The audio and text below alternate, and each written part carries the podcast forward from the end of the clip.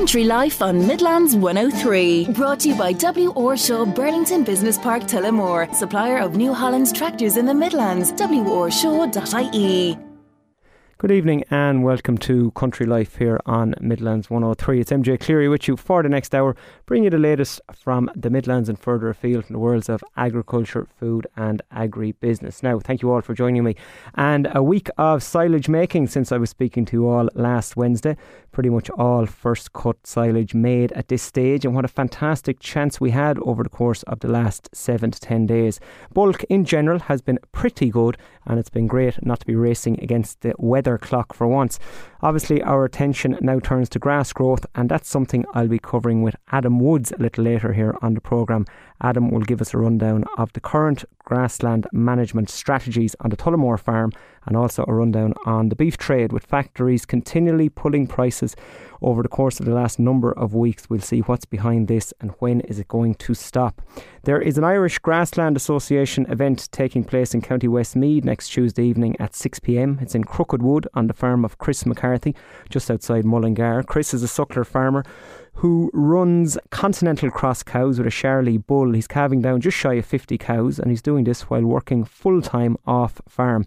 The other interesting part of this story is that Chris's suckler farm is profitable, and that's what we want to hear when we're talking about beef farming, and that's down simply to high-quality breeding.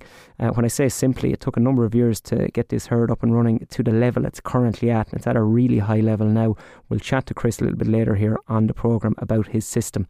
A new online platform, dafarm.ie, has just been launched by a Dublin man, David Johnston. I'm going to speak to him later on. It's going to be an online space where you can sell everything from a knapsack to a combine, and the best of all is that it's free. We'll hear more about that a little later in the hour, and that's dafarm.ie, dafarm.ie. As always, please text the show with your comments, thoughts or questions to 083 3010 103. Be happy to bring to our guests this evening. Now, first up, I have Leishman and South Leinster Chair Francie Gorman on the line. Francie, many thanks for taking my call this evening. No, good evening to you. And Francie, the wait is over, and you finally made your announcement. Can you tell us all what you have decided, please, with regard to the IFA presidency?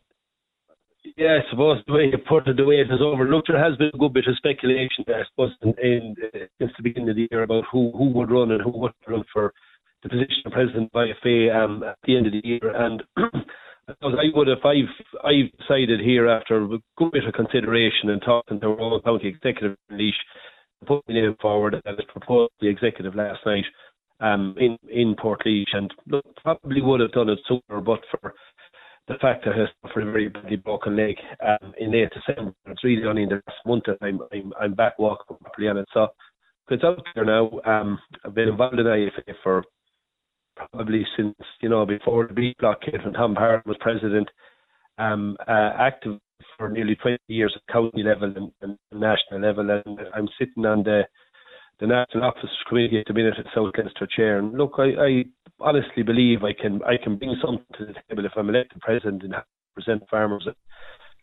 I put my name forward now for consideration by members before the end of the year, and fingers crossed that I'll be able to be elected and do a job for farmers. Yeah, fantastic stuff, Francie. It is a big decision to make. It's a big commitment, not only if you should be given the role of president, but just the election process itself. I know from a number of years back covering here on the programme, you'll be up and down the country at hustings, and it's an arduous process, to say the least. Not a simple decision, so you took your time with it.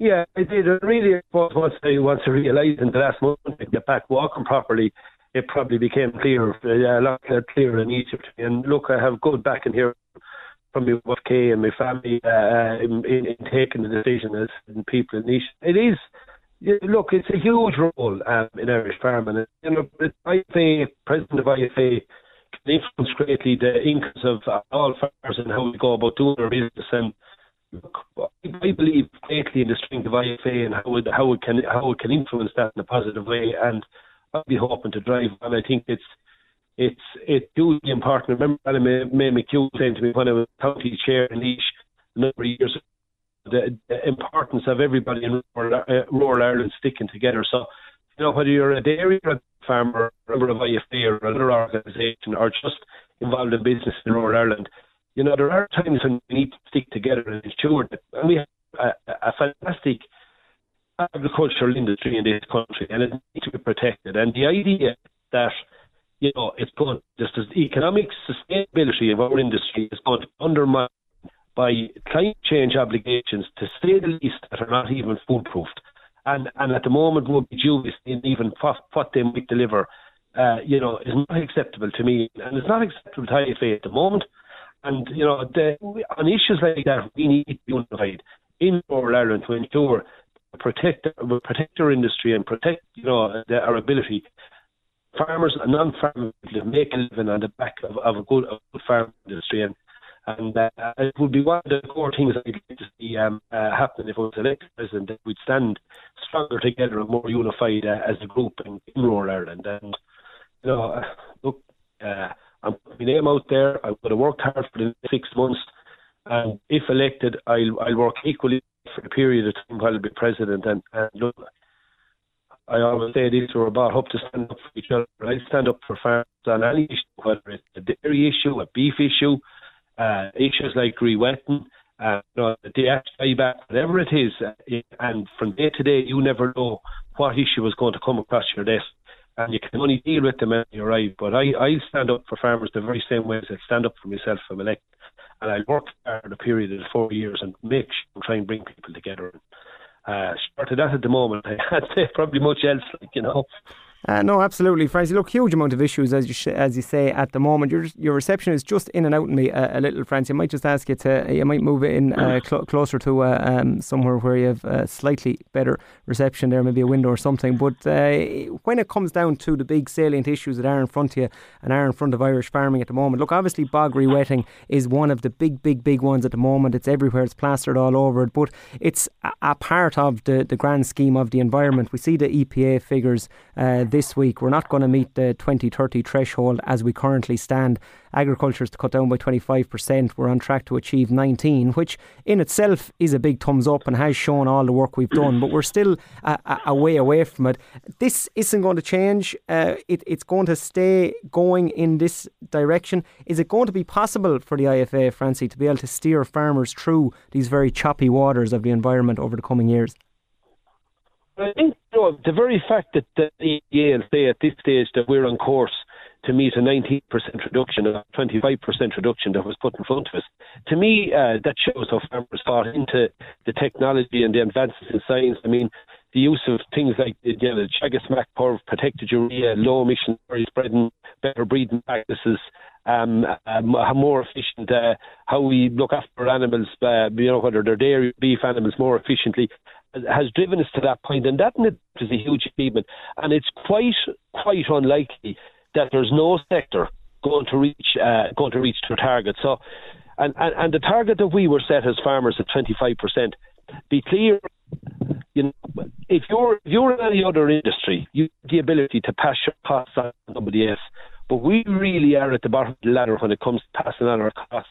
That's why the 25% target was always going to be challenging for us.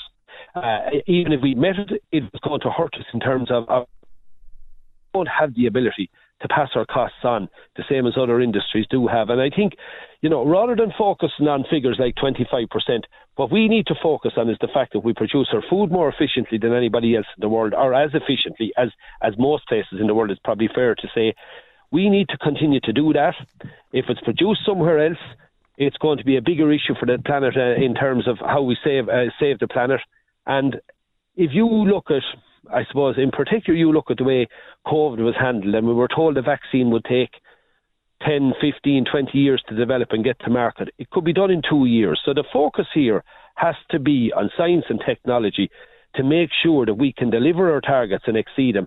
And if the money is invested in that way, and if the money is invested in farms to ensure that we can adopt them, I have no doubt that then we'll be able to continue to produce food in a more in a very sustainable manner, and continue to farm, you know, and produce as we are today, while meeting our climate change targets. And that can be the only way it can be done.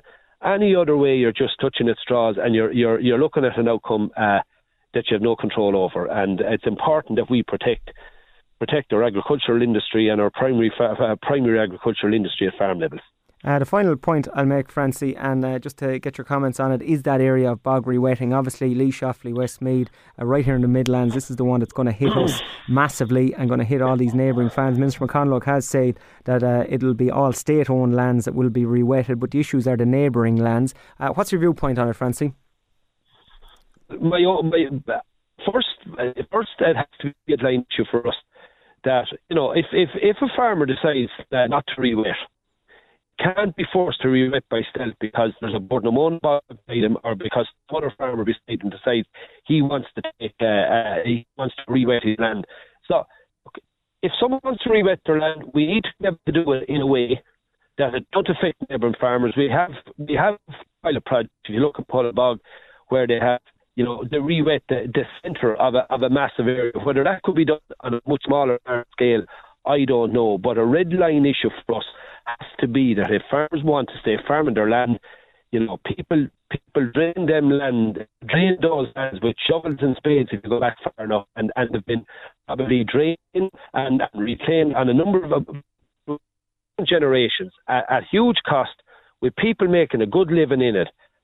I don't believe that's going to destroy the planet. We should be able to meet our re-wetting targets through state lands, but it shouldn't affect farmers directly or indirectly if somebody else re-wets, and that has to be a red line issue for us. I believe what the politicians tell us when I see it finally put down in front of us. At the moment, they're going to design legislation on re-wetting, and they're not going to tell us how it's going to be done. And that's unacceptable. No impact assessment done particularly in terms of an economic impact assessment done on rural areas if these targets are met. And that's unacceptable as well. It wouldn't be acceptable in any other area. And I don't see why farmers should have to put up with it no more than anybody else. Very good, Francie. I'm going to leave it there. And look, we will be speaking to you over the coming months as the presidential run-in hots up. Congratulations on running, and we wish you well. And as I said, we'll be speaking to you over the next few months. Many thanks, Francie, for joining me. Francie Gorman there, South Leinster chair from the IFA, who has declared that he's going to run for the IFA presidency. Apologies on that interview. It was in and out a little bit on reception there. But the big salient issues being the environment, bog re-wetting, another one that we covered, and be speaking to all the IFA candidates as the year progresses and we come closer to that presidential race towards the back end of the year. An interesting one I came across today, a friend of mine actually sent this on. Elon Musk, as you will all know, regularly the wealthiest man in the world, he's number 2 I believe at the moment. He weighs in on the Irish dairy cull proposal. So you will remember a couple of weeks back the Farming Independent ran with a headline that 200,000 dairy cows were to be culled in order to meet some of these targets, this 25% reduction by 2030, and how a culling scheme could be brought in and a payment per animal. Elon Musk came out on Twitter and he said, "This really needs to stop. Killing some cows doesn't matter for climate change."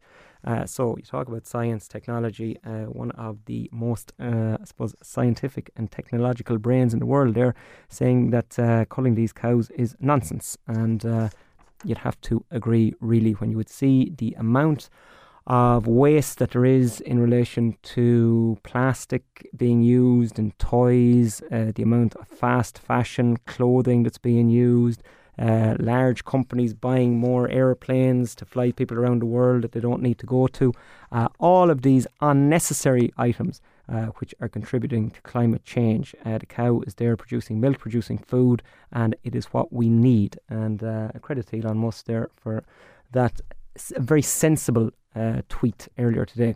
Now, coming up after the break, going to be talking to Adam Woods, the beef editor of the Irish Farmers Journal, on managing the drought on Tullamore Farm and also current beef prices. So stay tuned for that. Country Life on Midlands 103, brought to you by W. Orshaw, Burlington Business Park, Tullamore, supplier of New Holland's tractors in the Midlands. worshaw.ie. And you're very welcome back to Country Life here on Midlands 103. Now, moving on to beef, and Adam Woods from the Irish Farmers Journal joins me. Adam, many thanks for taking my call this evening. Good evening, MJ. Adam, beef trade in a moment, but first the paper tomorrow is leading with drought stories. As I said at the start of the programme, look, we needed lots of dry weather over the last couple of weeks for cutting silage. We have it in now, so now our attention turns to grass growth or lack thereof, and that is what you're speaking about tomorrow. From the Tullamore farm perspective, Adam, how is grass growth? I know what the answer is going to be, but tell it to me anyway. Yeah, look, it's dropped off. We've been under a wee bit of pressure. I suppose some of the dry land out in Clunas and out farm, it's very dry, some sandy banks up there, and we always get hit there first. And whereas some of the peaty ground back at the home farm isn't too bad, and it's performing quite good, but it will drop back as well. But definitely that sandy ground is really dropping off at the moment in terms of grass growth. Have you pit silage made? It is pit silage you make up in Tullamore, isn't it?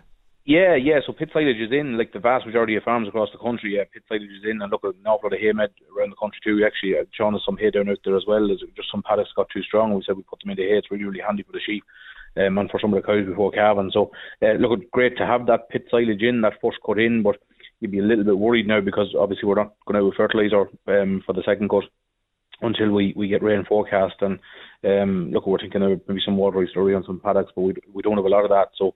it's just bide our time and try and extend out that grass as much as we can. And look, we'll go into supplement if we have to, but we'll try and avoid that for another week or so to see what happens. There is rain forecast for the weekend, not an awful lot, but there may be enough just to get some fertiliser out maybe next week.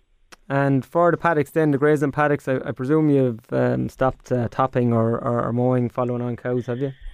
Yeah, absolutely. There would have been some paddocks actually Sean would have taken out. If it had been normal time, they would have been taken out for bales. But given where we are, we don't want to take them out now and we'll just walk our way through them. Look, it's not ideal in terms of grazing heights or that, but it's just a matter of keeping cows sort of stalled up as long as we can to extend the rotation, because it takes a little bit longer in those really dry conditions for a grazing sward to come back into itself and the rotation won't be as quick. So if we can extend that out to maybe 25, 30 days, and we will do that going through some of those heavier paddocks, we'll hopefully avoid the need to go in with supplement. And look, we're obviously looking to the rain for the weekend or next week to hopefully we get a decent amount. Look, it's not looking great, to be honest. The forecast is changing all the time and it's sort of moving away in terms of that rain that's coming, or it's getting lower amounts that's being forecast. So we'll just have to wait and see. And look, at everybody else is in the same boat and just deal with what comes.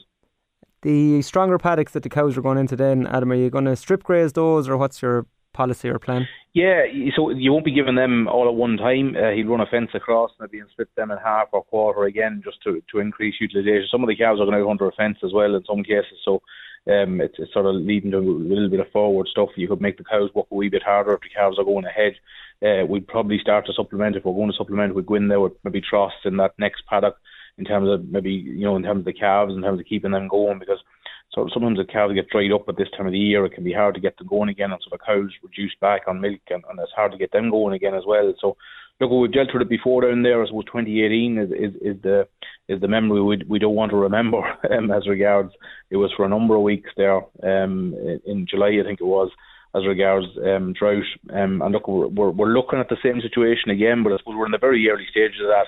And I suppose it's quite divided again. I suppose the south and the east a really hard hit, whereas up here at home in Cavan, you know, we're not that bad yet. You know, it's a sort of a green drought to explain it, but you know, fields aren't yellow by any means, and I'd say our soil moisture deficits up in this end of the country aren't as bad. And I'm sure there are farmers listening in are in the same situation, a different type of ground that it isn't hitting yet, but definitely those farmers on dry ground, it definitely is starting to hit. And look, we've a load of advice in this week's paper as regards, I suppose, even from simple things like water. You know, like a suckler cow, they're sucking a calf can drink up to 90 litres of water a day, and you know, some drinkers can be under pressure during that real dry weather in terms of cows drinking an awful lot and around them, and you know, a drinker gets knocked over for a couple of hours, and you know, cattle don't get drinking and they get unrested and they maybe break out of a fence or whatever. And even as regards, it's funny, you know, you talk about hydrating stock, but hydrating yourself as well, you know, especially older members of a family or younger members of a family who might not, we'll say, take on water, very, very important. And also the sunscreen. Look, that's all common sense, but sometimes when the pressure is on and the silage is coming in and hay has to be torn and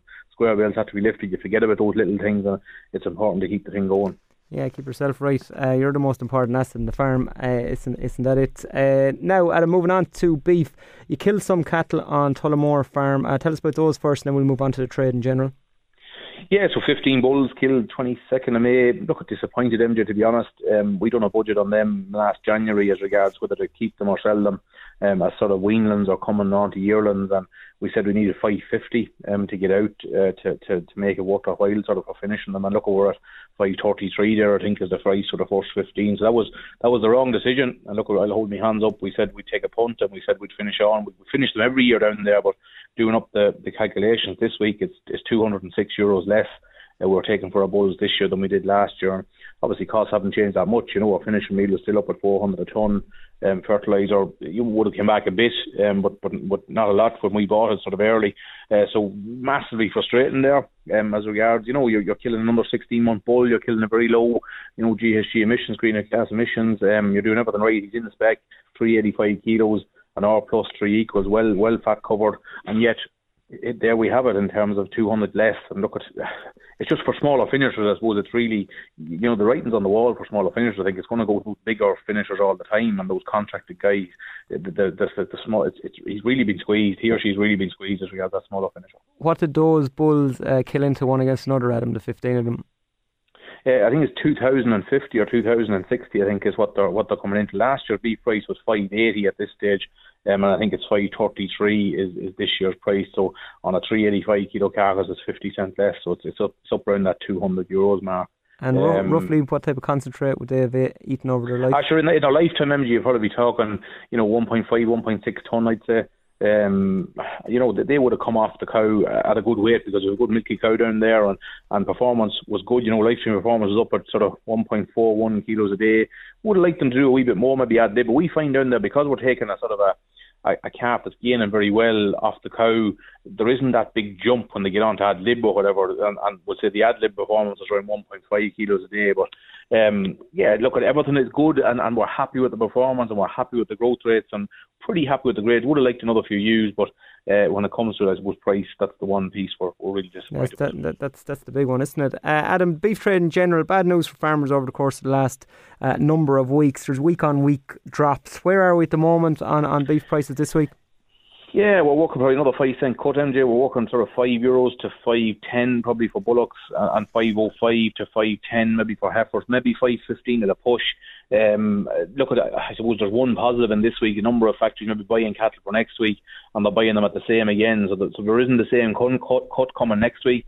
Cows under pressure as well. We're back to 460 for ours. Their cows were the one highlight of the trade over the last sort of month or 6 weeks, and that manufacturing trade was going really well, and cows were staying up, but they're taking a dip now this week, and again, very frustrating for, I suppose, indoor finishers there. Look, for grass cattle, maybe it won't be too bad, but definitely those indoor finishers have got really badly scalded in the last month or 6 weeks, because they're the dearest cattle to come out of a shed as regards been on feed a very long time. Outlook is uncertain, I guess, in terms of numbers. We're still pretty tight. We're around 32,000. UK maybe under a wee bit of pressure in the last week or 10 days. Northern Ireland the same, maybe back 2 or 4 pence. And then further afield, as we look to China, you might say, well, look at what consequences China on it. But China's really slow to get going again out of that sort of recession, that COVID recession. And we would have thought they would have been bouncing back a lot harder, and we would have been shipping beef out there big time. But the purchasing power of consumers out there seems to be a lot slower, and it's just an awful lot slower coming back into play. So look, at Rabobank issued a beef report this week. We have it in the paper. It's looking at sort of Q2, Q3, possibly even Q4 before that gets back to normal. So outlook is pretty good because European production is tight, and global production is tight, but just that, I suppose, cost of living squeeze coming into consumers. You'd hope that this good weather would really get barbecues going across the UK, but we haven't seen that jump yet. So look at it, it's wait and see, but it's on the balance there at the moment. We really needed to be over €5 there to be making ends meet. You took the words out of my mouth with the good weather, Adam. I would have thought the complete opposite there over the last few weeks. I would have thought the man would have been very, very high. But as you said, that cost of living squeeze, it's real and it's apparent. There's no question about it. Lastly, Adam, before you go, just a word on the March trade, please. Yeah, March trade is probably, it's tracking in terms of where that factory trade is going for those heavy cattle. Numbers well down over the last 7 days. We've seen a huge dip in numbers. I suppose, look, at an awful lot of field work going on, silage going on, hay going on. So people aren't showing cattle in March. Buyer activity is a little bit less as well. Turkish Lira, a little bit concerning. We just have a little story on that as well as regards Turkish Lira weakening a lot towards the euro in the last sort of 10 days. And we're shipping a lot of weaners out to Turkey now. We're not shipping them. We're rolling on, rolling off as regards out to Turkey. I think we're close to 10,000 gone, but they've been a little bit quieter over the last sort of 7 days as well. Those exporters, you'd just be worried about where that currency is going. Obviously, Turkish elections and there's a change in policy out there, so hopefully that will regain again towards autumn time. Not as critical now for the next couple of months, but when we get back into August, September, very, very important that that trade gets going again. Low numbers of weanlands out there. And in terms of those grass cattle, tipping away there, probably upwards to sort of €3 a kilo for the top end cattle there, which is still pretty positive. But definitely the cattle trade in general will be under a little bit of pressure going on where the factory trade is going. Yeah, absolutely. Many thanks, Adam. We'll speak to you again here on the programme. Adam Woods from the Farmers Journal. I'm going to move on very quickly to my next guest after the break. I'm going to be speaking to Chris McCarthy. Chris is a suckler farmer from Crookedwood, just outside Mullingar, and he has an Irish Grassland Association farm walk taking place next Tuesday at 6 p.m. Stay tuned and you'll hear all about Chris in just a moment. Country Life on Midlands 103, brought to you by W. Orshaw, Burlington Business Park, Tullamore, supplier of New Holland tractors in the Midlands. worshaw.ie. And you're very welcome back to Country Life here on Midlands 103. Now we're moving on to a suckler event that's taking place in Crookedwood, just outside Mullingar in County Westmeath, next week on the farm of Chris McCarthy. Chris, many thanks for taking my call this evening. Good evening, MJ. How are you this evening? Very good, Chris. Look, you were probably listening earlier on. We're like most farmers now in the Midlands, silage is made, but people are looking for a little bit of rain. No doubt the same yourself on your farm there in Crookedwood. Yeah, same story. I was listening to Adam Woods, and our farm is no different to Tullamore farm.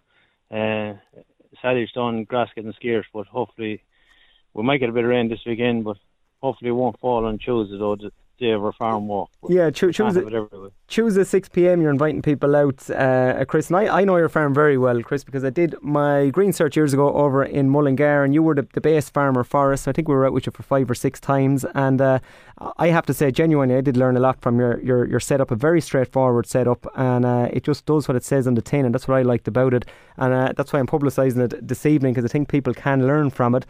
Give us a little bit of background, Chris, please, about your farm and what the enterprise is exactly. Look, we're here, say, just outside Crookedwood with 28 hectares. It's all in one block. It's a spring calving herd we have. They're mainly the type cow have managed a quarterbred Limousin cow. We run Charolais stock bull. All the bull calves are now finished in the farm under 16 months. The heifers are sold off the farm to a local farmer after being weaned in the fall of the year. At the moment, we're buying replacement heifers. They're behind us maiden heifers and the calf down before the main group. We have a couple of pedigree cows on the farm at the moment too. Basically, to breed some stock bull, and also we show some pedigree bulls. I myself work full time off the farm. I'm self-employed, so. Takes up when you're self-employed, it's not just 8 to 5. Like, you know, we're in construction. Takes up a lot of your time, even in the evenings, looking at jobs, pricing jobs, invoicing jobs. So the farm is set up around that. That the workload is light on the farm. The farm itself, I suppose, as you said, earlier on, is divided all into paddocks. Very simple to move the cows. They're used to be moved. They're moved every second or third day. So handling the stock on the farm can be done by one man. Regards calving, I suppose the yards is quite well set up. There's good calving pens. We have cameras set up, so when I'm at work myself, you know, I generally keep an eye on the cows calving, and the majority of the cows will calve on their own. Yeah, what you have, Chris, as you explained it there, is you have a very straightforward setup that allows you to work off farm, because let's be real about it, not many beef farmers working full time on the farm anymore. But a couple of different things stand out on your farm. One of those is the stocking rate. It's 28 hectares, so just around 70 acres, and you're calving down just under 50 cows. So you're really tightly, you're heavily stocked on that. How do you find that year on year? Yeah, look, we are heavily stocked, and a number of years ago I was in a program called the Better Farm Program, and we were heavier stocked in. We've reduced our cow numbers, and the reason we reduced my cow numbers is I was above the 170 kilos. For nightlet, so I was in derogation there for 3 or 4 years, so I pulled back out of that. I found, as I was heavily stocked, it was nearly easier to manage the grass. we used to measure our grass. I haven't done in the last 2 or 3 years. I find it a big loss because I found measuring grass was a great tool, great for making decisions, better to put out extra fertilizer or whether to pull a paddock and maybe bale it or something. But I suppose... And did you move away from measuring grass, Chris, for a particular reason? Was it because you went out of the derogation, and you haven't? I know you have to do it when you're in the derogation, but was there a reason you stopped doing it? Not really. Time, really. I suppose when I got into the pedigrees, I suppose they take a bit more time because when you're showing bulls, a bit of time in training them and preparing them, and then I suppose I was involved there for a while with our local hurling club, so there was very little time. But I hope to go back to measuring grass because it was a terrific tool, And another aspect of the enterprise, Chris, which is interesting, a lot of people would look at that and they'd say, right, the most straightforward thing here is to sell weanlings at the back end of the year and just have it, you know, if you get them into 1,000, 11, 1,200 euro, you're going to turn money, you're going to do grand. And I'd say initially you were doing something like that back in the day when I was with you years ago, but you've gone to bull beef now at 16 months. Just tell us a little bit about that decision and how it's working for you. Yeah. Well, we were selling our calves at, at Sims. We're selling our heifers at the moment. We're selling them off the farm. But I found that maybe to generate an extra bit of output on the farm, maybe to go ahead and finish these bulls under 16 months. Now, we find, first of all, you need to be well set up if you're going down that route. Secondly, you need to have the right product. And what I mean by that is we mainly have predominantly a quarter bred Limousin cow on the farm. We're crossing them with a Charolais bull. So find best cross to finish your animal under 16 months. Also, to get the better grades, like we would expect U pluses, 2+ maybe when we're killing our animals, like, which will get all the bonuses. And but, those animals, Chris, at 16 months, you're getting them into serious weights. Tell us what size animals they are at that age. Yeah, look, they're probably getting a bit heavy. The factory doesn't be too happy with us, but we'll be chatting to them beforehand, but they are some of them getting up to 460 kilos dead weight. We find that the Charolais cross is the best for kill out. Like they're killing out maybe from anything from 63 to 67%, wow, which is a huge kill out. Yeah. But we find like our cow, I'll go back to the type of cow we have. Like we'd have a good or maybe U grade cow, and obviously we'd have a 5-star terminal bull. That's why we don't breed any replacements. It's all but terminals here on the farm. Yeah, that weight is really incredible. 460 kilos dead weight, like for an animal under 16 months, it just does go to show you it really is all about the breeding, and that's what you've concentrated on over the years. It's another aspect of it why people will attend on Tuesday next is you're making money, Chris, which is not what every beef farmer is doing. No, well, I suppose it all goes back to the first time I was in the Better Farm programme where it set targets of €1,000 of a gross margin per hectare, and back then, by making different changes, we've achieved that. And last year was an exceptionally good year, I suppose, and we do have a very strong gross margin up near €1,300 per hectare. But look at it, it's like ticking all the boxes. It's all about your grassland management, the fertility. It's all about the breeds. It's there's a number of boxes got to be ticked. It's all about efficiency, like on the farm, . No, absolutely. I think anyone that's involved in this area of either finishing or sucklers, Chris, will learn something if they visit your farm next week. There's a big array of speakers as well. We have Aidan Murray from Chagas and Owen Ryan, another man speaking there. Yourself, you're going to be running through it all. It's 6 p.m. next Tuesday evening in your farm in Crookedwood. And if you Google Irish Grassland Association Farm Walk, it'll pop up. You'll have a big turnout, Chris, and I'll say to you many thanks for joining me here this evening and giving us a rundown on it. Okay, thank you, MJ. Have a good evening. Thank you. Cheers. Chris McCarthy there, and as I said, that event is on next Tuesday evening, 6 p.m. And the real thing with Chris's setup is simplicity and quality breeding. They're the two. And when you look at weights like that, 460 kilos dead weight for bulls that are under 16 months at 63 to 67% kill out. They are incredible figures. You talk about greenhouse gas emissions there. That's as efficient a system as you will come across. And the breeding there is an R grade cow, usually 3/4 bred Limousin. It was out on Chris's farm where I heard that saying years ago. You won't get a U grade animal from anything less than an R grade cow. And the proof of that is in the pudding when you see those animals out there. Fine cows, lovely shape, big animals, and running then a Charolais bull with them. and that is the kind of stock then that is delivered as a result of that. So that's next Tuesday evening, 6 p.m. Now, moving on, after the break, I'm going to be talking to David Johnston. He's the man behind dafarm.ie, and that is dafarm.ie, and it is a marketplace where you can sell anything from a wheelbarrow to a tractor. We'll hear all about it in just a moment. Country Life on Midlands 103, brought to you by W. Orshaw, Burlington Business Park, Tullamore, supplier of New Holland tractors in the Midlands, worshaw.ie. And you're very welcome back to Country Life here on Midlands 103, last section of this evening's programme on Wednesday, the 7th of June. I'm speaking to David Johnston, and he's from dafarm.ie. David, many thanks for taking my call this evening. Pleasure. David, explain to us all, please, your platform, dafarm.ie, dafarm.ie. What is it exactly? It is a free website for farmers to buy and sell products, property, land, machinery, trailers, sprayers, anything. They just log on, place their ad, and it's totally free.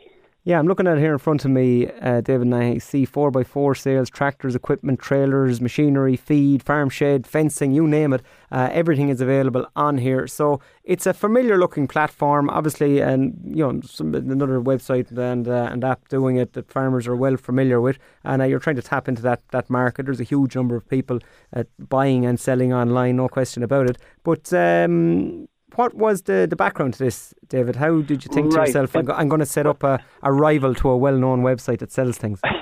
Well, it's not really setting it up as a rival. Yes, it is incredibly like the local, everyone that uses buy and sell, done deal, whatever. This website is more, we're trying to gauge to encourage young farmers to, not alone to buy and sell, but also we're giving them free advice on how to set up business, to encourage them, to encourage people onto their farms to carry out social projects. Like I put a flyer out around the area here, and the guy wants to do an ice bucket challenge, a barbecue, a slither, basketball, frisbee challenge, where they just have a challenge to get in. They say if you get a 8x4 plywood sheet, drill a little hole in the top, big hole at the bottom, and a square or a post box size for the frisbee to go in. And they have a challenge to get all the balls in, and the winner takes all. Yeah, and so it's a platform to advertise different things you might have on your farm, and as along with that, then as content gets up and running and as users get up and running, then you're going to have different things, tractors, trailers, machinery and whatnot on it. The difference between your website, though, David, and the likes of Done Deal is yours is for free. So how are you going to generate income from it and indeed interest?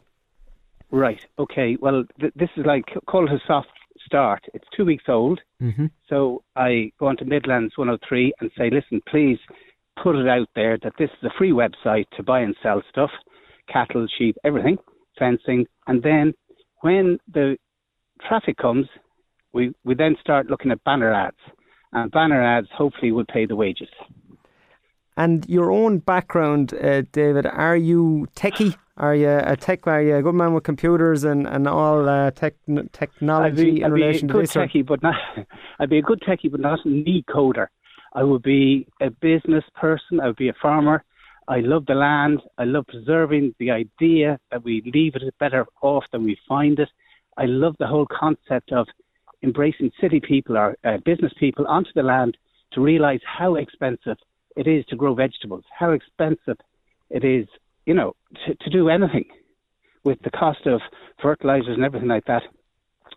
And with the automation of farms, there will be more time to spend doing the likes of entertaining businesses. And that's an area you feel that there is value in for farmers? Oh, huge growth. Agri-tourism is huge. Like you can put a barbecue area on an old rundown area. You can convert an old junk shed. Everyone has a junk shed, right? Where it's full of your great-great-grandfather's junk, hammers. Oh, don't throw that out. Put it in the junk shed. Now, that junk shed can return €100 a week from a company because they're going remote. They're not working in the offices. They need somewhere to store stuff. You've given them a brilliant barbecue, a great night out. You earn about €1,000 for the night out from them, and then they can rent out your shed when you, well, you take all the junk out, whitewash it, black border it, black door, nice lock, and then you have them forever. Like, they'll have their barbecues, they'll have their picnics, their birthday parties on your farm.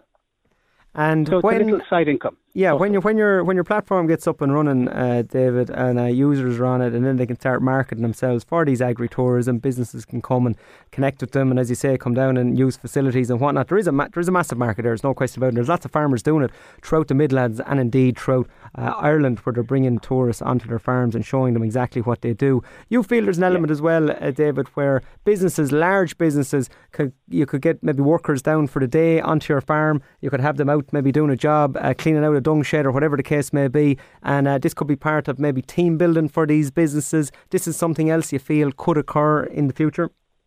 This is happening as we speak. It's called corporate social partnership, where they feel and they have the budget to spend thousands of euros working on a farm and engaging a programme with the farmer and in fostering the farm as theirs. They pay thousands of euros monthly just to have their presence felt on the farm.